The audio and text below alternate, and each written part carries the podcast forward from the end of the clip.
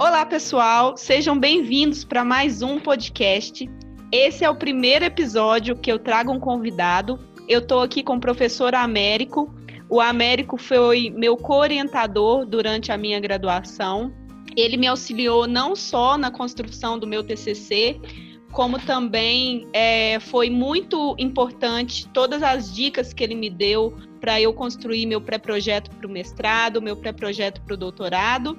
É, e hoje eu trouxe ele aqui justamente para a gente falar um pouco desse assunto, para a gente falar sobre é, iniciativas que a gente precisa ter para ingressar em um programa de pós-graduação. Então, Américo, seja bem-vindo. Muito obrigada por ter aceitado o meu convite. É... Obrigado eu, Pamela. Eu que agradeço o convite e desejo aí já de antemão uma boa sorte para todo mundo que for seguir suas orientações aí nessa empreitada. Obrigada. É, então, eu queria que você falasse um pouco inicialmente é, quais que são os primeiros caminhos que o estudante precisa percorrer para ele conseguir é, chegar num tema para ele escrever um pré-projeto tanto de mestrado como de doutorado? Bom, vamos lá. É, em geral, os estudantes que não fazem parte de programas de iniciação científica é, numa universidade, e esses programas geralmente estão inseridos nas universidades públicas, né? Hoje em dia no Brasil, algumas particulares, eles têm muita dificuldade de saber que passo seguir, né? O primeiro passo a dar, na verdade, para ingressar nessa jornada, né? E aí esses estudantes eles têm que saber que toda faculdade, toda universidade, por meio de seus cursos, eles têm programas de pós-graduação. O que, que significa um programa de pós-graduação? É um grupo de professores, pesquisadores que estão divididos em várias áreas e essas áreas têm alguma coisa em comum. Então, é, numa faculdade de educação física, por exemplo, existem programas voltados para atividade física e saúde, ou comportamento é, motor e assim por diante, né? É, numa faculdade de administração tem programas de pós-graduação em administração ou em administração pública. E aí, dentro desses programas, existem linhas de pesquisa. Então, acho que a primeira coisa que esse estudante precisa fazer, esse né, candidato, é ler nos sites das universidades sobre os programas aos quais eles querem tentar seguir né, para uhum. o ingresso. Dentro do site desses programas, geralmente tem descrito neles é, qual que é o escopo do programa, né, e principalmente quantas linhas de pesquisa esse programa tem e o que, que é objeto de investigação dessas linhas de pesquisa. Esse é o primeiro uhum. passo a fazer, então, identificar qual é o programa, dentro do programa quais são as linhas de pesquisa, e aí, a partir da linha de pesquisa, é que ele vai tentar achar um possível candidato ali ao, ao interesse da sua orientação, né?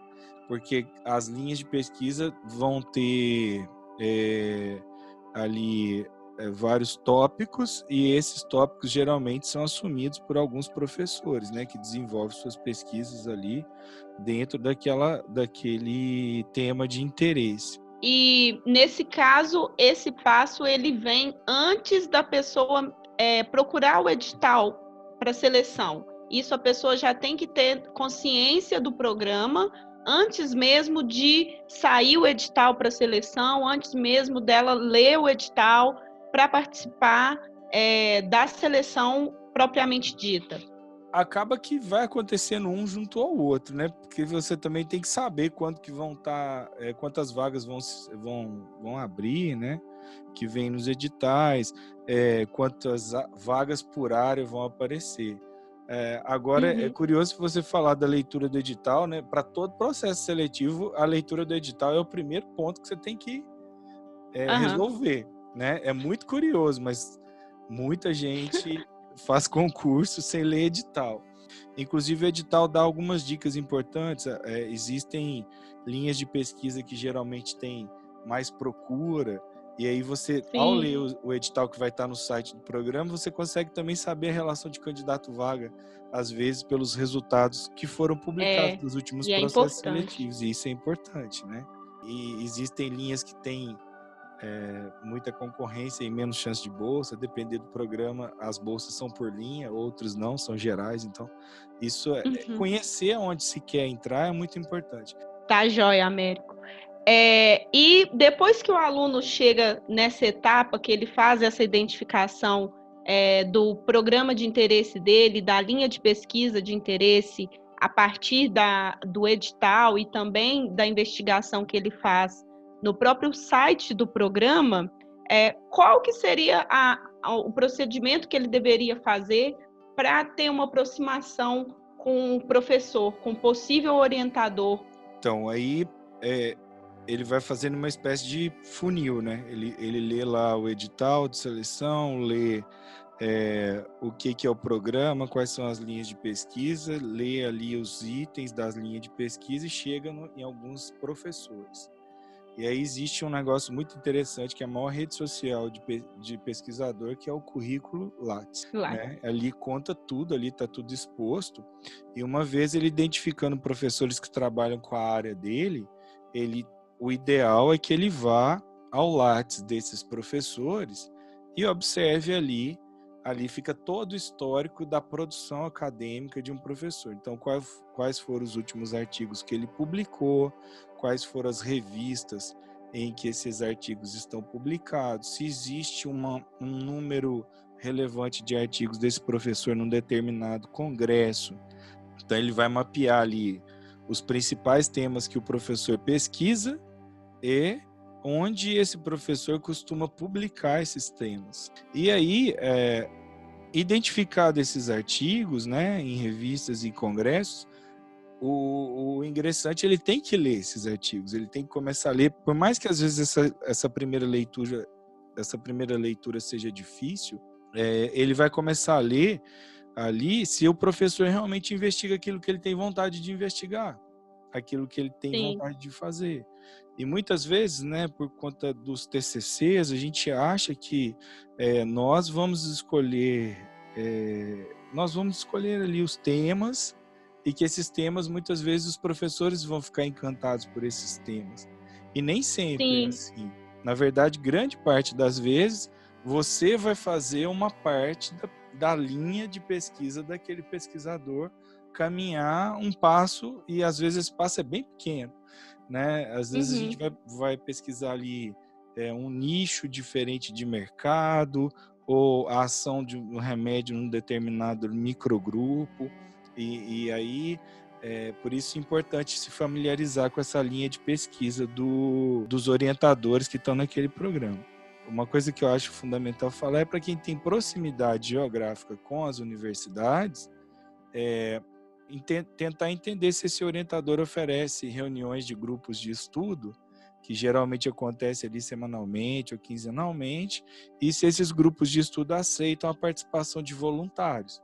Porque é, se isso puder ser feito, é um grande passo, né, para a gente se ambientar Sim. no programa, conhecer ali o dia a dia, saber quem é, foi aprovado no processo seletivo anterior, o que, que ele vai pesquisar, o que, que aquele mestrando que está defendendo pesquisou.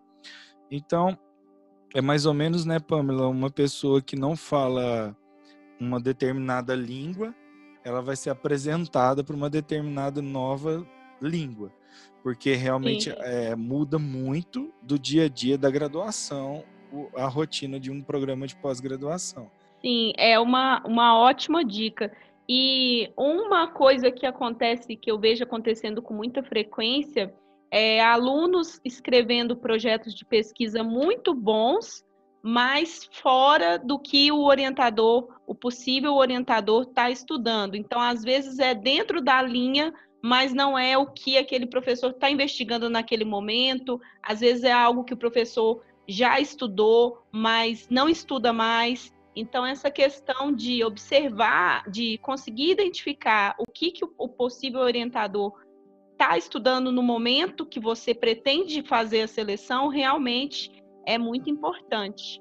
E após todos esses passos, para o aluno definir um tema para ele conseguir é, fechar um tema para escrever o projeto, que dica que você daria? Bom, então, quando um programa de pós-graduação tem professores que eles, têm muita afinidade com uma metodologia, e eles você vê que a pessoa não sai daquela metodologia nunca e que a, se muda entre os orientandos, entre as pesquisas que ele publica, é o objeto. Eu vou dar um exemplo. Por exemplo, tem professor que ama fazer é, modelagem de equações estruturais em pesquisa de marketing, que é, é um negócio extremamente complexo do ponto de vista da matemática. E ele só faz pesquisa com aquela, com aquela metodologia.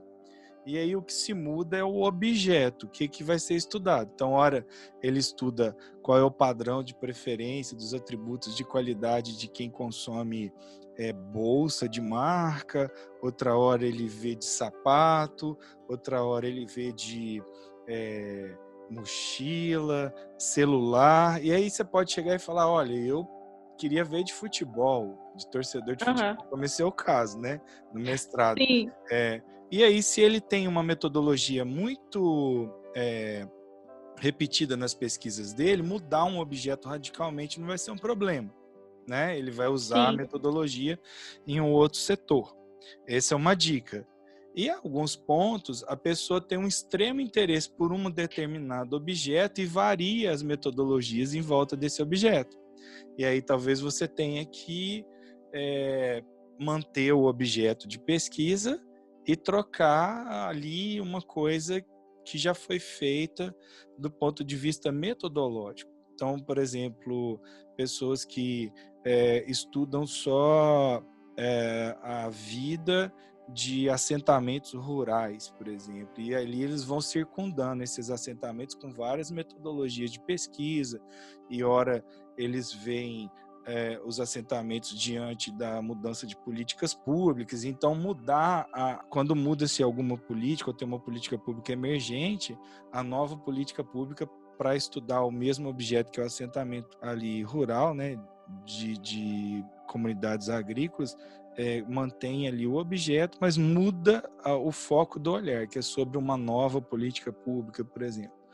E aí a gente tem muito medo, às vezes, nessa hora de a gente acha que inovar demais é vantagem, às vezes é de, é, não é vantagem, é desvantagem.